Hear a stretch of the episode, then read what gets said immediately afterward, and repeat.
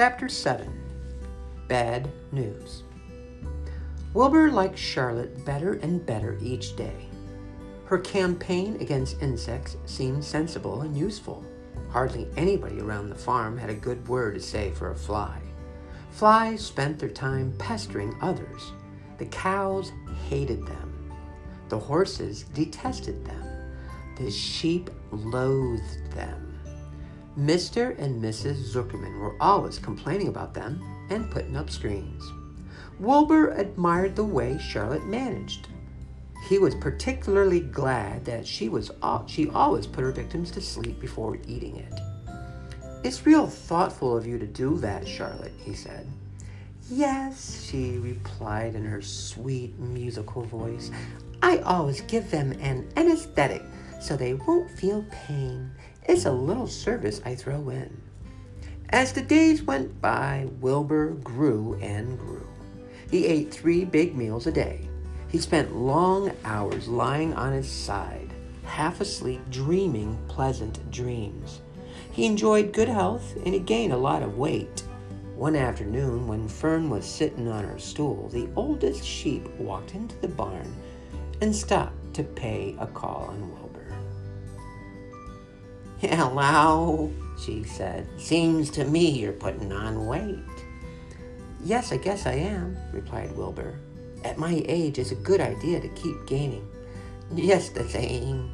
I don't envy you, said the old sheep. You know why they're fattening you up, don't you? No, said Wilbur. Well, I don't like to spread bad news, said the sheep. But they're fattening you up because they're going to kill you. That's why. They're going to what? screamed Wilbur. Fern grew rigid on her stool. Kill you, turn you into smoked bacon and ham continued the old sheep. Almost all young pigs get murdered by the farmer as soon as the real cold weather sets in. There's a regular conspiracy around here to kill you at Christmas time. Everybody is in on the plot. Lurvy, Zuckerman, even John Arable.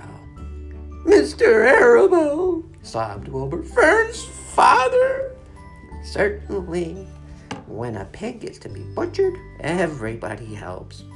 I'm an old sheep, and I see the same thing. Same old business year after year.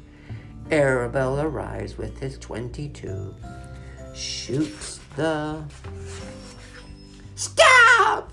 screamed Wilbur. I don't want to die. Save me. Somebody save me. Fern was just about to jump up when a voice was a voice was heard. Be quiet, Wilbur, said Charlotte, who had been listening to this awful conversation. I can't be quiet, screamed Wilbur, racing up and down. I don't want to be killed. I don't want to die. Is it true what the old sheep says, Charlotte? Is it true they're going to come kill me when the cold weather comes? Well, said the spider, plucking thoughtfully at her web. The old sheep has been around this barn a long time. She has seen many a spring pig come and go. If she says they plan to kill you, I'm sure it's true. It's also the dirtiest trick I ever heard of. What people won't don't think of. Wilbur burst into tears. I don't want to die, he moaned. I want to stay alive. Right here in my comfortable manure pile with all my friends. I want to breathe the beautiful air and lie in the beautiful sun. You're certainly making a beautiful noise, snapped the old sheep. I don't want to die, screamed Wilbur, throwing himself to the ground.